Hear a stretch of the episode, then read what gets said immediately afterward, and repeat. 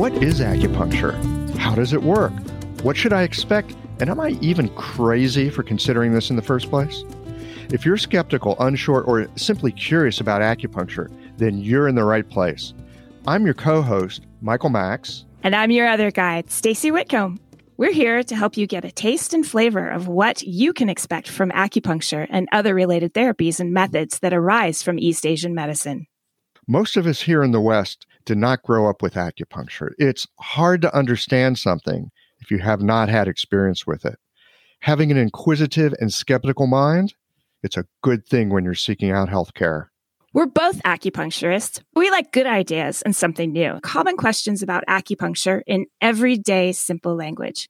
You'll hear from both Michael and myself, but also from other acupuncturists who have enough experience and perspective that they can, in three minutes, share something essential of this medicine so you can consider if you might like to use this natural method yourself. We know that you're busy, so we're looking to bring you a wide variety of perspectives and make the point in three minutes. We're happy to have this episode sponsored by Real Mushrooms. You probably already know about some of the great benefits of adding mushrooms to your diet, like better sleep, greater mental clarity, and a stronger immune system, but not all mushroom products are equal. Real mushrooms is the real deal. Many mushroom companies harvest the mushroom and the grain it's growing on. Real mushrooms products contain no grains or starch fillers. They're organic, cultivated naturally, and third party verified for beta glucans, the compound that makes them so valuable as a supplement. They even have a science and medical team of doctors who ensure that real mushrooms meets the highest standards. What I personally love is how informative their website is. Have questions about what mushroom is right for you? They have a robust blog with articles ranging from women's health to what mushrooms are most beneficial to your pet. Want to boost your immune system? Have better sleep and feel more calm? Grab the link in the show notes and get 25% off of your first order.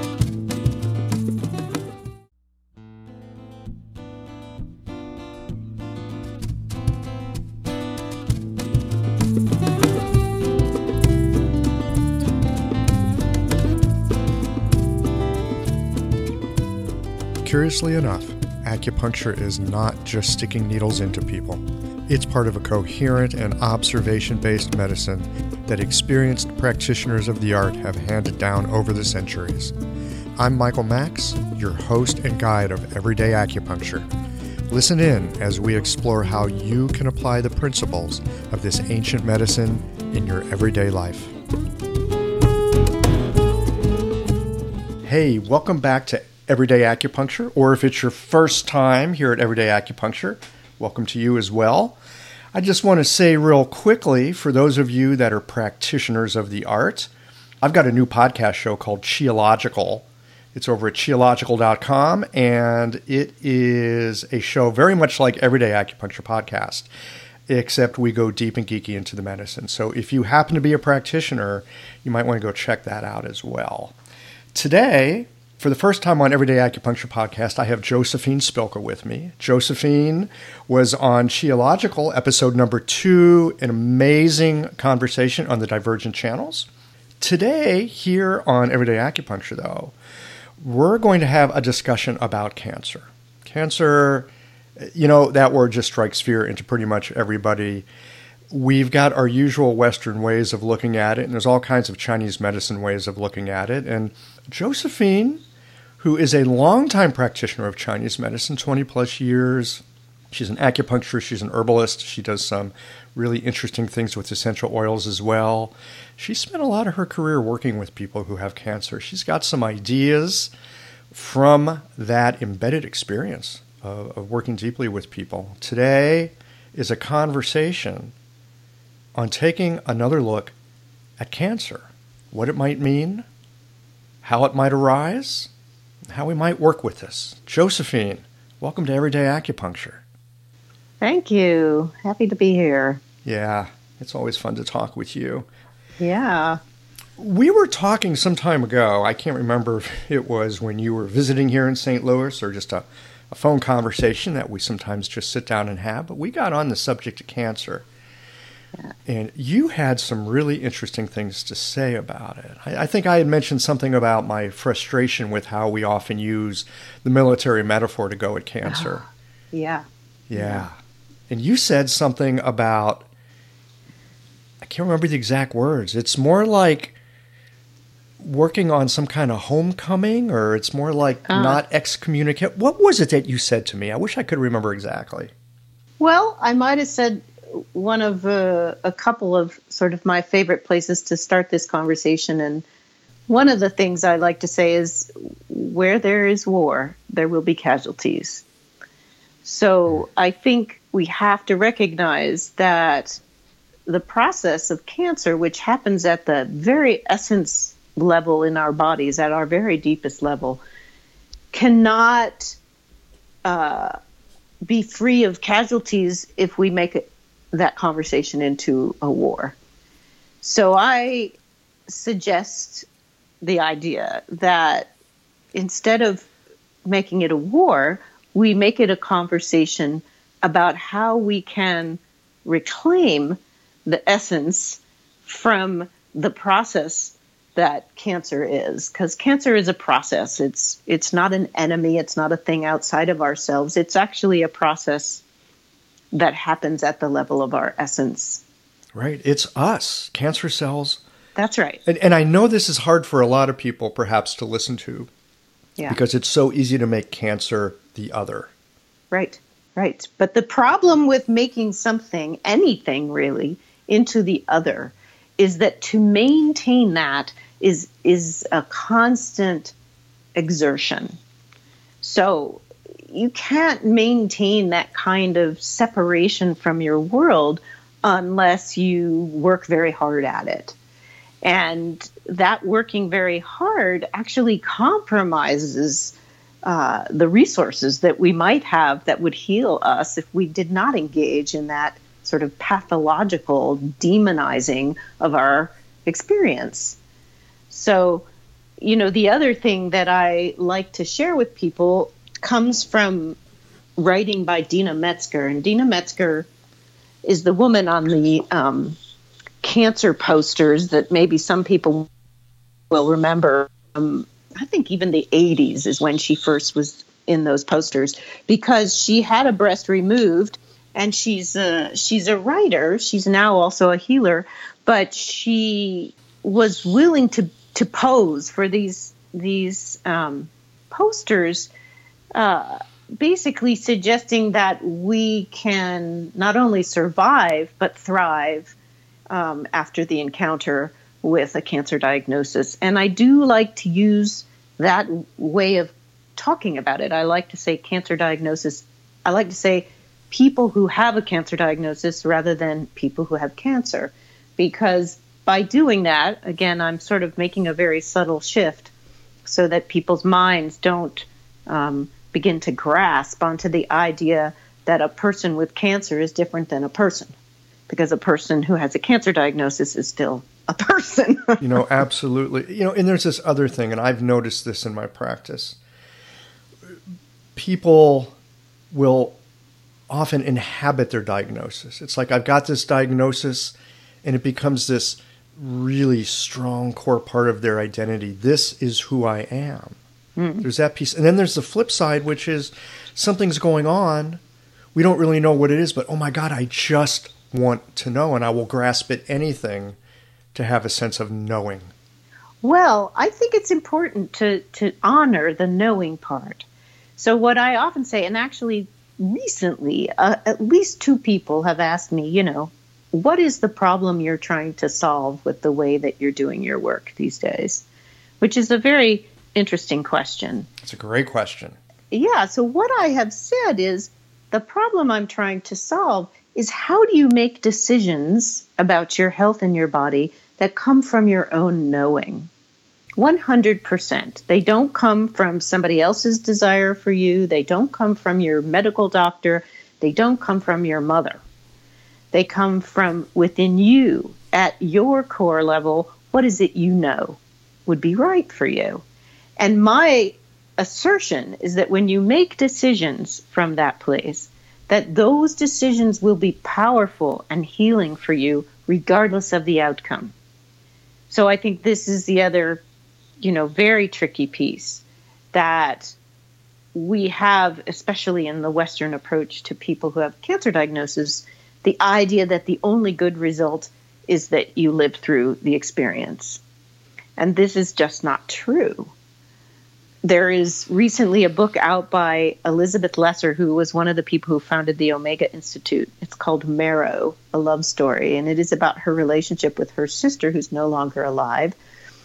She died of, um, I think the original diagnosis might have been lymphoma, and Elizabeth Lesser provided a bone marrow transplant for her. And despite the fact that she didn't l- live for much longer after that bone marrow transplant, she declared that the last year of her life was the best year of her life because she and her sister basically got together and talked about what really mattered to them. They actually did the work together on this essence level. Mm. And it's it's a beautiful story and it just to my mind dramatizes this basic idea that cancer is the invitation, or I should say, a cancer diagnosis or the cancer process is the invitation to begin to relate on this very deep level. It is a process at the level of the DNA. So, what we're talking about is your destiny, what you are here to do, what's meaningful to you, how will you unfold that which you have been given in this lifetime. And if you considered it a gift and not a, a tragedy, how would you relate with it differently? That is a question that certainly makes me pause. Yeah. Well, it should. And it should make any of us pause. But you see, for me, my my real wish, my real yearning is to connect people with this place in themselves. It is something that we've lost in our culture because we have become so externally oriented and so externally valued, and we've sort of forgotten this inner peace. And we, you know, we don't we don't value the sitting still and the deep, slow movement at this level because we can't be bothered to stay there long enough.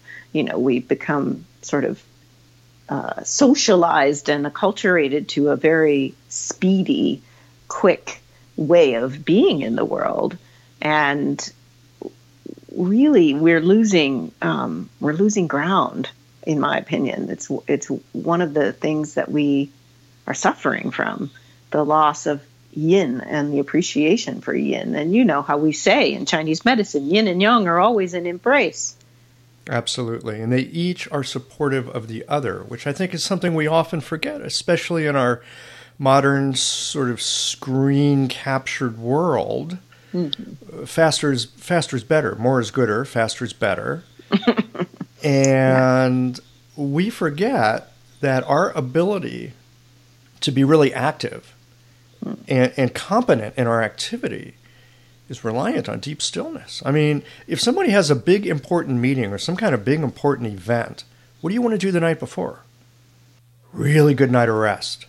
Yeah. And yet, we go about our days, and, and many of us, we go about our lives thinking, I can do more. It's like sunset follows sun. I'm, I'm sorry, sunrise follows sunrise follows sunrise. And it's, mm-hmm. we forget about that other piece. Right. Yeah. So I would suggest that the proliferation of this condition, this diagnosis in our world, is the strong call to reclaim and restore this essence connection, to take our time with our bodies and ourselves again, and to make space for that. And I really believe that if we do that, we can vanquish this kind of malignancy because a malignancy really just means this is a growth of something outside our awareness.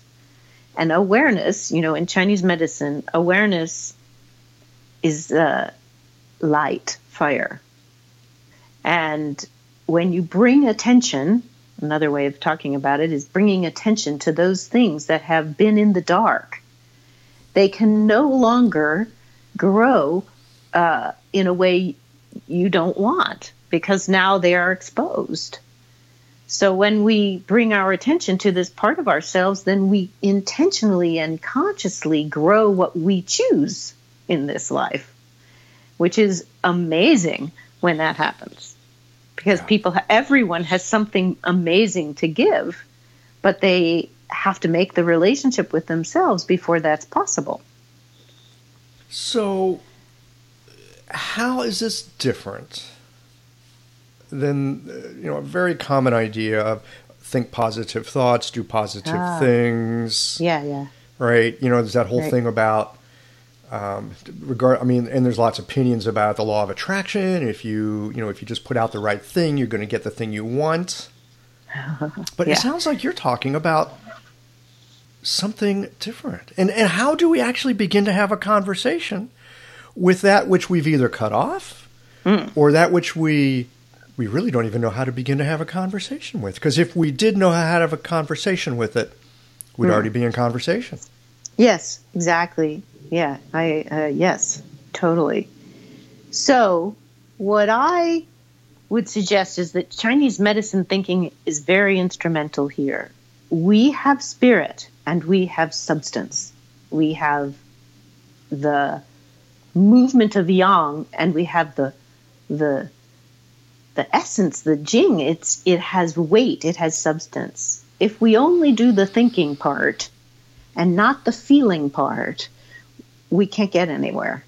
Mm-hmm. So so the the positive thinking, though, on some level that might be helpful to repattern ways that we relate in the world it will do nothing at the essence level because it doesn't have the power of yin.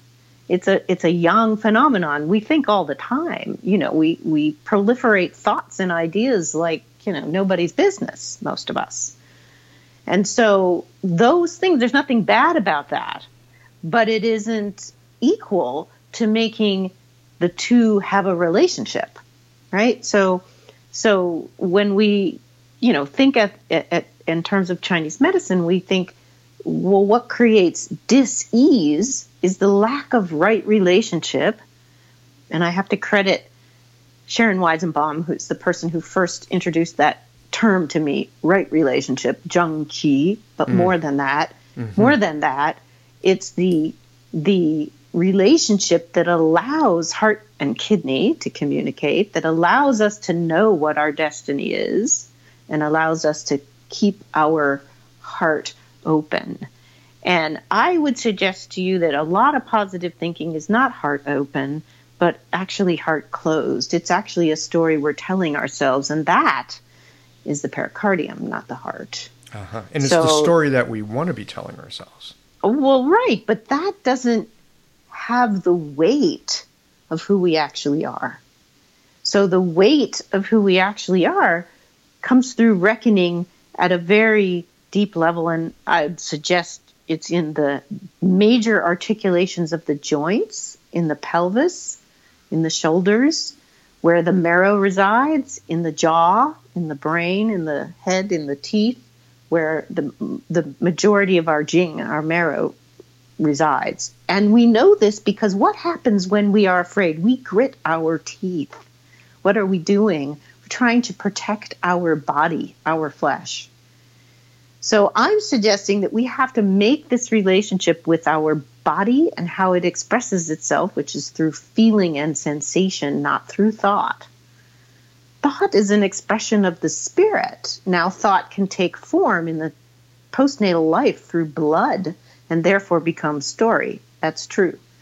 But story is not the same thing as the sensation of actually being in your body, in your in your pelvis, in your mouth, in your teeth, and letting the that experience, that sensation actually speak to you, honoring that.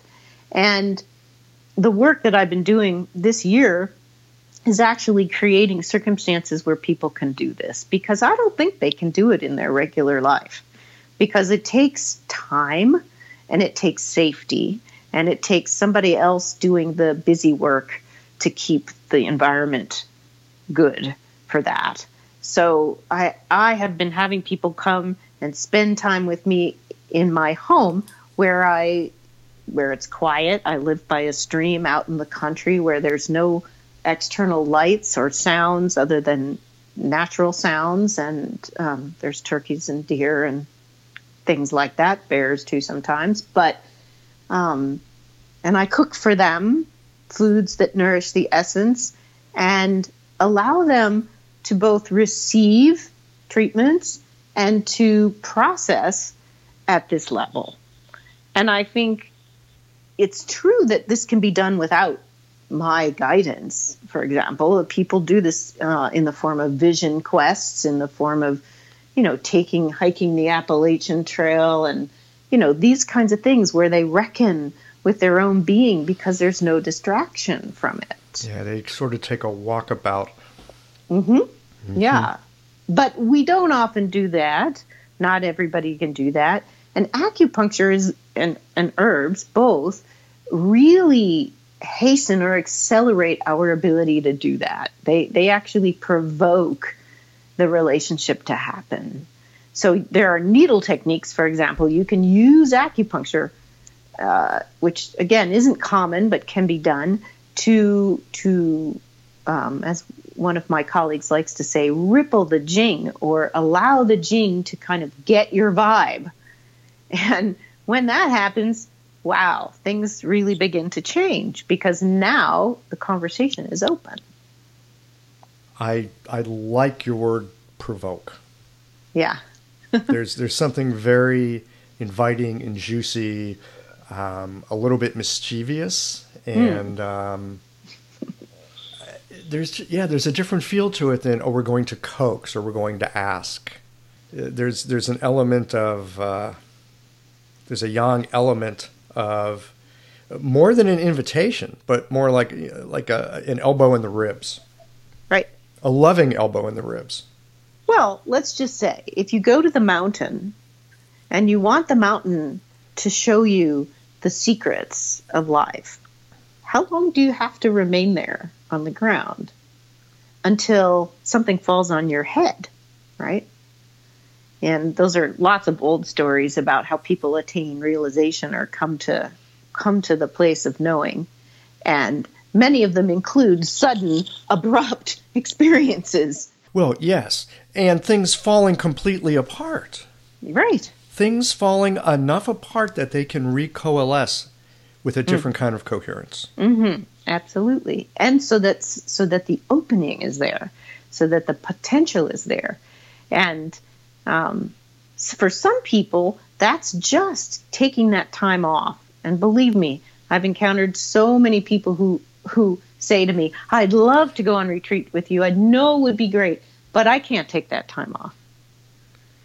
And most of the time, I'm talking about five days. We are not talking about, you know, a month, mm-hmm. which I've done myself um, in my own experience. And that's something that I resonate very strongly with taking the winter off, for example. Taking this winter, I'm going to take probably two months off. We'll see how it goes. Mm-hmm. And when when you take time off, what is it that you're attending to? Mm. Again, I'm attending to a process inside me that does not move at what Jose Arguelles used to call 2060 timing frequency, or what did he call it? 3060? 2060? 2060, I think. Um, he's the man who wrote about the Mayan calendar, which, of course, covers uh, a fascinating discussion of time and how time, the way we measure time, doesn't have anything to do with how we are as bodies and human beings that our bodies don't don't go by clocks. They go by sunlight and changes in the weather and temperature and pressure and all different kinds of things but they don't they don't follow the clock. So when i especially december and january which is winter in our neck of the woods that's when i like to be at that level and most of the time, I'm doing a lot of reading and sitting still, meditating and writing. and cooking. That's the main things I do um, when I'm in that phase. Yeah, so it sounds to me like you have a tremendous amount of experience and, well, appreciation and experience for sort of cultivating this kind of inner terrain. Well, not just inner terrain, external and inner terrain, the relationship between them, Hmm. but very much a, an eye toward terrain. Yes.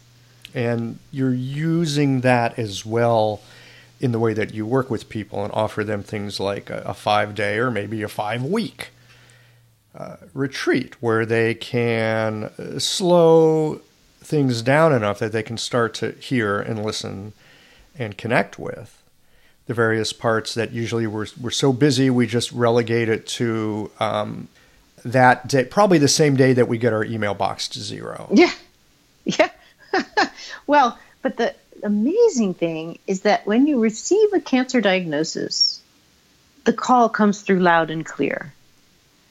This things have to change. And for most people, the only way to go is to slow down because they've already at top speed. They're already at, at maximum, most people. I have rarely met somebody who's received a cancer diagnosis who wasn't at top speed when that happened.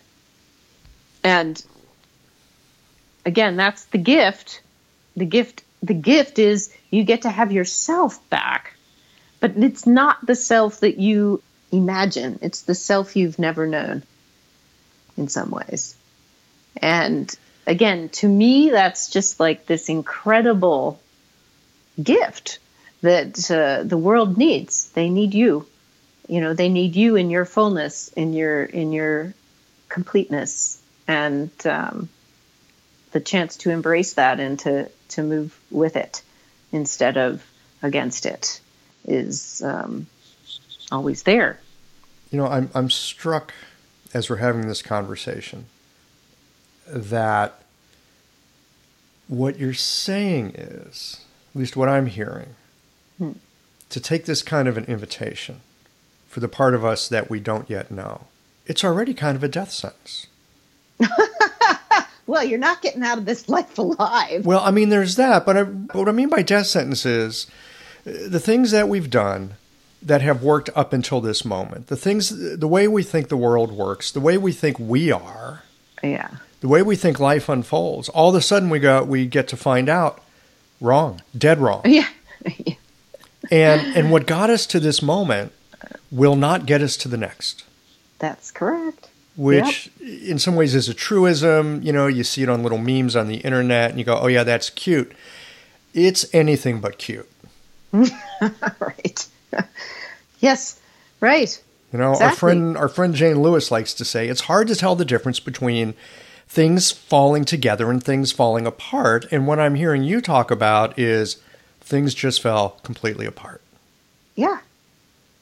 Well, absolutely. When they're falling apart, they could be falling together. You just don't know yet. Well, exactly. And it's it's hard to tell the difference between the two. So you've been talking in some ways about attending to terrain.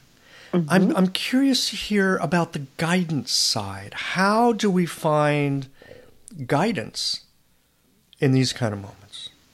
Yeah. Well, my the main practice that I use to support people in that endeavor is meditation practice.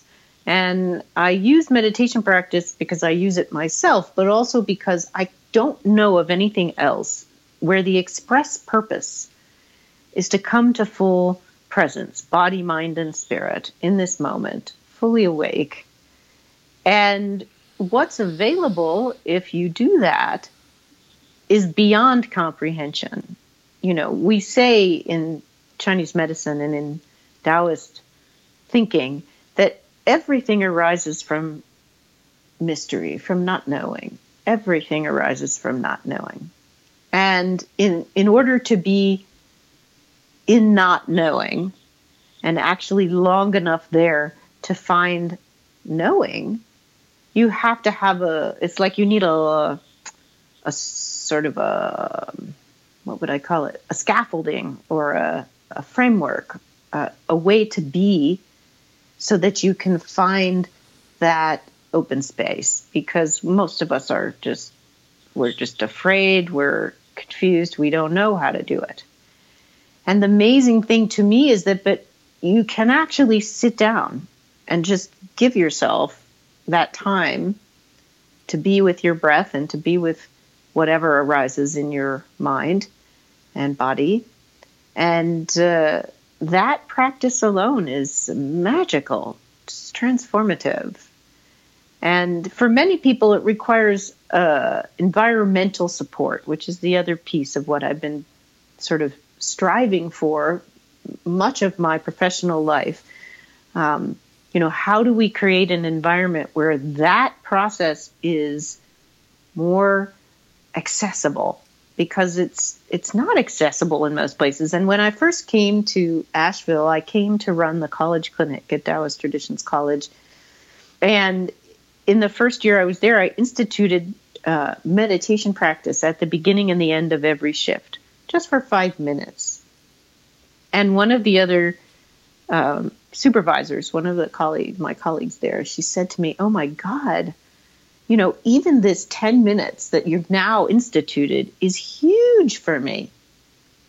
It's just huge. Just just to stop for 5 minutes before I start this intense work where I have to see four patients an hour and I've got four students with me and you know it's crazy. And so even the smallest amount can make a huge difference in somebody's experience. So I don't know if that answers your question or not. Well, meditation's a piece I've noticed in my own practice, both my own meditative practice and my clinical practice. Um, so often we get, and I totally include myself in this, get wound up in what I think is going on or should be going on that I completely miss what's actually going on. And having some time set aside, really as a practice, just to notice what's present, not to try to change any of it. You know, and meditation is often sold these days as a solution to a problem. I mean, we're just talking about cancer diagnosis and one of the things we're talking about is meditation. I, I really want to I want to be very clear about this with our listeners. I'm not suggesting that meditation is the solution. No. I'm suggesting it might be, well, actually often is a piece of finding what could be the solution. And cultivating some stillness, cultivating a space where we slow down enough to first of all notice what's present and then see mm. what else might be there. But I, get, I think I would go even further in terms of our main topic, in terms of a cancer diagnosis, where at that point, it is really critical that we go deeper than, um, I guess, I, I think in the framework offered to me by my Taoist teacher, Jeffrey Yuen, I think in this framework a lot, which is Wei Qi, you know, the way we relate with the world, Ying Qi, how we relate with our ourselves in our postnatal life, and then Yuan Qi, how we relate with our destiny, with our purpose, and um, what we are doing here.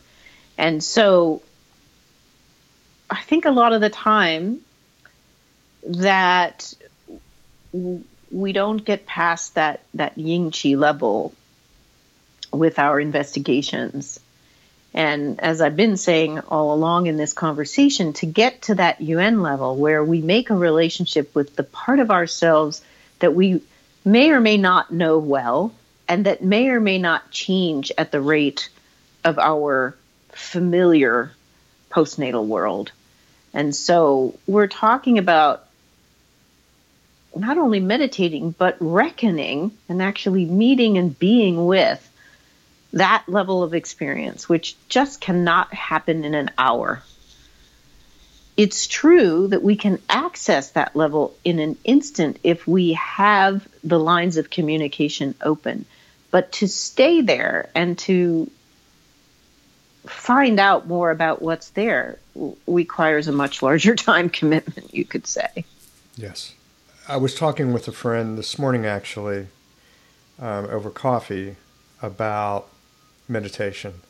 Mm. And how useful it can be, especially when we get into sort of an emotional tight spot. But it's not useful in an emotionally tight spot if we haven't had a good amount, ideally, of daily practice because you can't get into an emotional tight spot. Now I'm going to focus on my breath. That's like going to some sort of a big athletic game with doing absolutely no training ahead of time. right. Right? That's right. Yeah. That's so, right. So in That's some ways right. it's a it's a preparation it's it's not the solution, but it's Hmm. the preparation for a moment. Right. Right. And and I guess I want to again bring it back to this sort of topic and say that I think it's a mistake to represent to people that Chinese medicine has the answer or the cure for a cancer diagnosis. Because in my estimation, we can only treat people, not diseases as they are defined in Western thinking. So I work with people, and what happens is that that diagnosis no longer becomes uh, relevant and goes away. So the the diagnosis is there to invite people to change the way they're relating, and once they do that, they don't need that diagnosis anymore. So I am suggesting that it doesn't look like um, the allopathic uh, removal of all the things that might, in someone's mind, represent that process. Because for each person, what represents that process is different. And, you know, we know this because we work with people and the symptoms are just endlessly varied. You know, what one person, some people get diagnosed with cancer and they've never had a feeling in their life that they had anything wrong. And, um, and other people get diagnosed because they have a myriad of symptoms. You use the word reckoning, Mm. which is a great word, yeah, I, I like that word. isn't it? It's kind of one of those like archaic words in a way, right? You don't hear it. Right. You don't hear it very often. Yeah. And when I think of reckoning, I mean, there's the you know, like you've done something bad, and there's the day of reckoning. You know, you're you're, you're going to get your just due. There's there's that way of looking at it. Yeah. But another way of thinking about reckoning, it's kind of like navigating, right? You know, to, to, mm-hmm. to, to reckon your way across a territory or an ocean or uh-huh. something. And and so often in our life, we're working off of a map mm. of what we think life is. I mean, so often we actually very rarely engage life. We're actually engaging our maps of what we think life is. Mm-hmm. And maps are really useful. I'm not against maps. Maps are maps are really handy. Mm-hmm. Um, the issue becomes what happens when you get to the edge of your map. Mm-hmm. Right? Right, You get to this new territory that you that you don't know anything about. right. Uh, you know, in the old days, they always drew dragons there, right? Yeah, For good reason. You know, most of us Right. are going to hit a ton of fear, but just a big old wall of fear yeah. at that edge. But where there's no map, there's still the ability to reckon. Right? That's I mean, right. in the old days, right, they'd have a star, Right. they'd have a compass. Maybe you know they knew something about the currents of an ocean or the way Yes. that it, that the air smelled in a certain season. I mean, there's many ways of reckoning across a territory that you don't know. Yes, and and I would suggest that even if you're in the middle of the ocean, the key, uh, the key aspect of reckoning is that you've employed an aligned body, mind, and spirit to gather information. So you're not just gathering from one level; you're actually gathering from all levels. And uh, I guess that that that I think is uh, the key. That when you when you reckon, you actually are bringing to bear both body, spirit. So flesh, you know, substance and spirit, and you're doing that via the sort of postnatal movements that are always going on. So you know, your spirit, like we say in Chinese medicine, there's big Shen and there's little Shen. So, you know, big Shen is kind of like your vision, your ability to tap into this amazing larger world. And your your Jing is like what keeps you from sort of flying off endlessly into space. And then there's this whole sort of unfolding of how life expresses itself in a given moment through your body and mind. And uh, that's completely unique. Nobody else can be you. And it is uh, completely unknown. So in Chinese medicine, you know, we always think in terms of energetics and strategy. We don't think in terms of set. Oh, how do I want to say that? Uh, that that even though we have patterns, the truth is that a new symptom could occur and reflect a known pattern only because we know the strategies and the principles and the energetics. So we're constantly creating new formations, but they still follow the relationship between yin and yang, between hot and cold, light and dark, they still follow those. So even though you're in unknown territory, there are things that you know, you know, and you do you do well. I think you, you develop, as you said, you you you have to be willing to develop or cultivate, and I think that's the key word there is cultivate, and the willingness to cultivate that relationship with yourself leads to this sort of unfolding that you know will naturally bring you to the edge of your known world because that's the nature of growth and evolution. Yeah it always happens from the edges doesn't it yeah that's it that's where it is it, it, yeah it's always on the edges so uh, for some of our listeners that might not be as well versed in Chinese medicine as, as uh, mm. some other listeners, you know, we've been using some some words like Jing and Shen and, mm. things like that. But I just want to get back to reckoning for a moment because mm. it's to me it's such a juicy word, and, and so often in my clinical practice I see people at, at the edges of something. Mm-hmm. Right, they've gone off the edge of their map, and now it's like, how do I navigate? How do I reckon? I often think of the word navigate, but I like the word reckon because it, mm-hmm. it includes it includes something else. I'm not even sure what it is, and maybe it'll get clearer in this conversation for someone who might be listening and, and they just might know, oh my God, I am at the edge of my map and I don't know where to go and I don't know where to turn and I don't know how to navigate off the edge of my map besides meditation. Mm-hmm. What might be some other tools you'd want to carry on a journey where you need to use your reckoning? Hmm. I mean, besides getting acupuncture?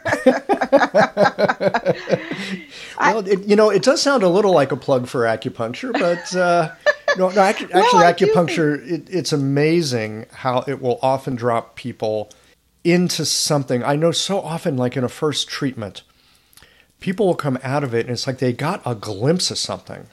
Yes. And then they come to their second treatment and they go, eh, yeah, not much happened. Well, what happened was in that first treatment, you got a glimpse seven mountain yeah. seven mountains and valleys over. Right. Now you got to work your way to it. Yes. I, I think acupuncture can very much drop people into something. But beyond that, or, or how would you mm. want to use acupuncture to help in, you know enhance that? Yeah, talk to us. well, I do think acupuncture is a unique modality for opening this possibility for people for sure. And I could say a lot about that, but I won't because that's mostly relevant to people who are using acupuncture. But the other ways that we sort of connect on the essence level, I think, um, gosh, I think that it happens when we slow down and when we sometimes when we shake up our bodies. So in a funny way when we do really intense exercise or really intense high impact like bikram yoga ashtanga yoga which compresses the joints and releases the muscles around those joints. So it's like a pumping action. Mm. Or when we go to a music concert that's very loud and vibrates through our bodies, especially high bass, not high, but loud bass bass vibration, that it, or even if we did something like um, running pounding with our feet because the soles of our feet lead right up to our kidneys. We shake up the pelvis and the the energy and the jing in the pelvis. And so in a funny way that often leads to slowing down, right? Like after we do those intense experiences, we we slow down. And in those moments when we're tired, actually, and when our bodies have been shook up, there is an aspect of experience there that, that potentially could lead to this depth of relationship. Now, also, you know, people could do Qigong and Tai Chi, and even further, they could do Neigong. They can do the inner circulation of energy um, practices. And I think sometimes that they can also achieve the same thing by being on the earth, by, by laying on the ground and being outside and being in the receiving the sunlight and the air and also having the earth touching their bodies, skin on skin, as they say. Mm. So, you know, there is a whole there's a whole lot of literature about the fact that we no longer have skin contact with the electromagnetic field of the earth.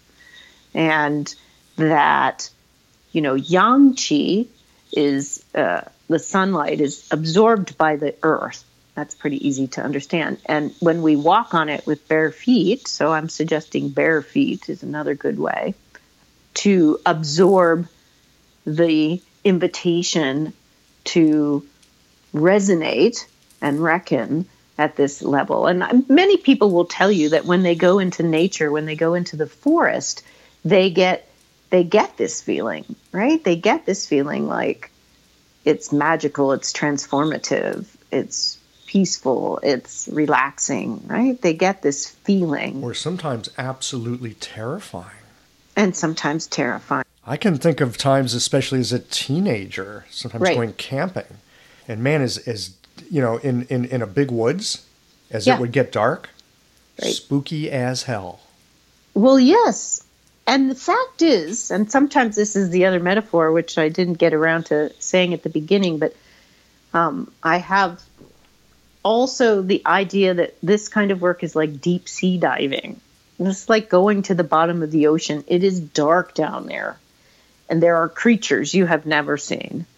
And and it's also like what is the other one that's called spelunking, going into caves. Oh yeah. And um, there's a great I can't remember the name of the book right now, but there's a great book about spelunking, and there's a quote that I have from him about that this this practice of going into caves and following these caves into the darkness is a, a spiritual path. And of course, you know, our legends, especially our Western legends, have many of our higher knowing beings, like Merlin, I'm thinking of Merlin, the magician, who lived in a cave, right? Mm. So um, I don't yeah. think that's an idle image. I think it's a very powerful one that he chose to live in the earth, in the bowels of the earth, in fact. And it is scary. It is it is terrifying to go into the dark and at the same time, it's it's um, confronting, reckoning with that fear is the the alchemy that yields strength and knowing. Right? That from that experience you gain a kind of confidence and strength in your own knowing that you could not get any other way unless you become swallowed by the dark. Say more about that. Well, it just, I mean, it just occurs to me. Uh, I mean, I, I, get the metaphor, and, and I, uh, you know, and certainly I think we've all had journeys in the dark that that are transformative. That I think that's just part of life, right? We go through different stages, and some are very dark. Ideally, we go through that dark. We come through. We're actually something else. But w- what happens if you're lost in the dark? I mean, especially people with a cancer diagnosis. Right? Very easy to be lost in the dark. Yes. Yes. Well, I I think that's why we have each other. right? I think that's why we have each other. Uh-huh. Because when you're lost in the dark, the light comes from reaching out to someone and um, connecting. And sometimes that's just with a friend who's willing to be with you in your fear. And sometimes that's a medical professional who's willing to be with you in your fear. And sometimes it's a stranger who's willing to be with you in your fear. And I I I I think that's part of the reckoning. The reckoning is knowing when you need to reach out Yeah. and find the connection that will restore your ability to reckon. We are actually not alone in this process. And you see, this takes us right back to the original metaphor that we were talking about.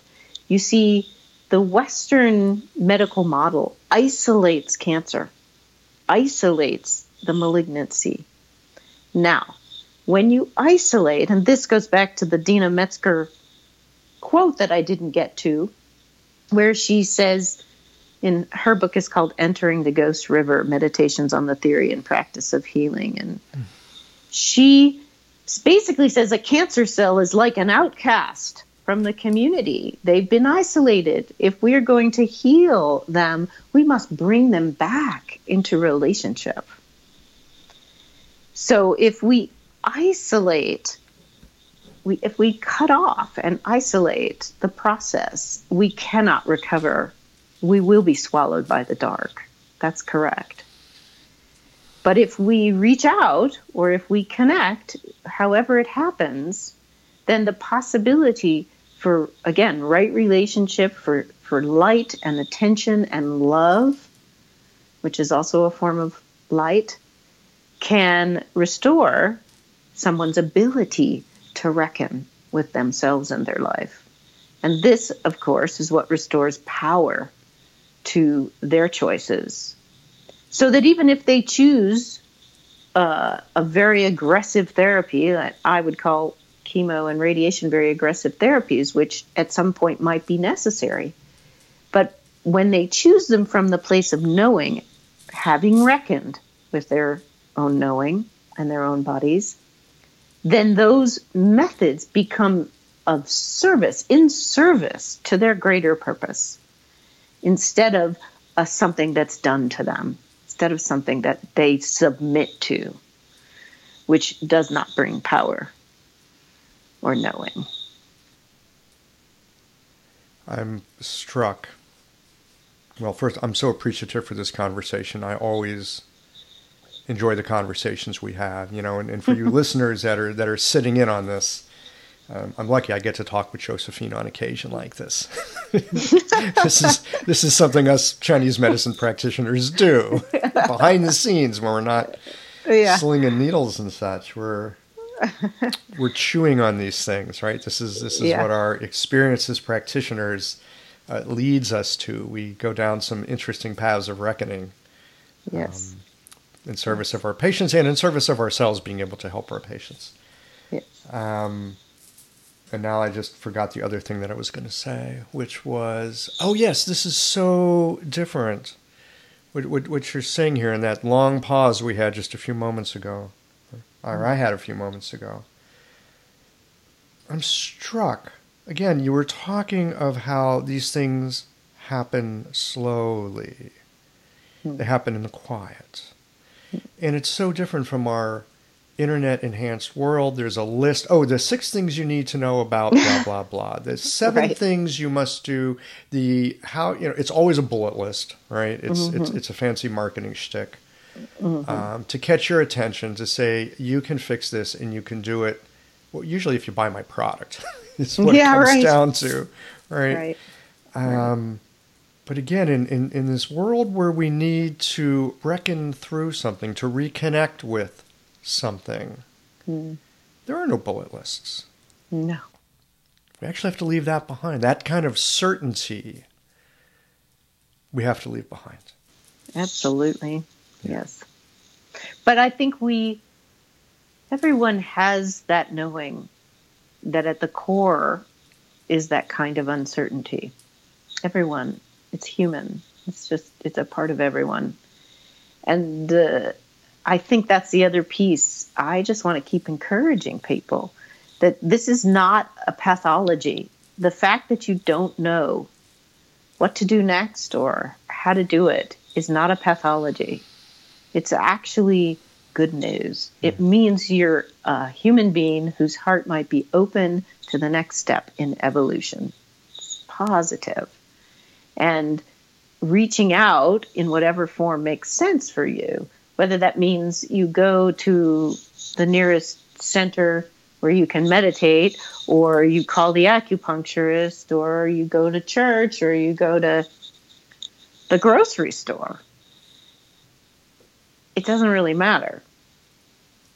And uh, yeah, I just want to encourage people. It's not a pathology to be an uncertain human being. Yeah, it's, it's It's- sort of the nature of this life. When we really look at it, it's it, it's quite the nature of this life. Right, exactly. And we're not trying to take away the true nature of things. We're actually, we're not going to conquer death. This is something I say a lot. You know, it comes from my Buddhist training, but it's a fact. Birth, old age, sickness, and death are not going to stop. We aren't going to win that war. It's not a war. Right. And it's not a war. It's not a war. Right. It's just how it is. So we can stop trying. But so many of us, without even knowing it, are attempting to vanquish death or vanquish illness. And all along, I used to call my practice awakening through illness, which a lot of people told me was was not all that, you know, not all that inviting. Who wants Oh. to do that? Oh, I want to sign up for that. oh But, my you goodness. But that's what we got. That's what we've got. We Yeah. have birth, old age, sickness, and death. So we might as well, you know, Might as well get on with the process of living. yeah, something like that. Yeah. wow. Well, our time is about up here, my friend. Any closing thoughts on this subject? Well, I just want to again encourage people. I think um, the resources are out there for you to contemplate and and connect with your own gifts and and you know just encourage people. It's it, it is possible. I know it seems impossible sometimes, but it's it's truly possible. I think it's truly possible. Yeah. And I suspect often we'll be quite surprised with what we connect with and what we find. Yeah, exactly. Which of course is wonderful. Yeah, that's the good news. Yeah, absolutely. All right. Well, that's it for today, folks. Thanks uh, for listening. Hope you found this to be uh, a thoughtful uh, conversation that might be of service.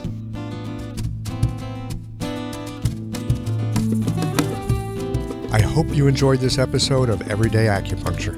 If so, please take a moment, click on the iTunes review button, and leave a review of the show. And be sure to tune in again next week.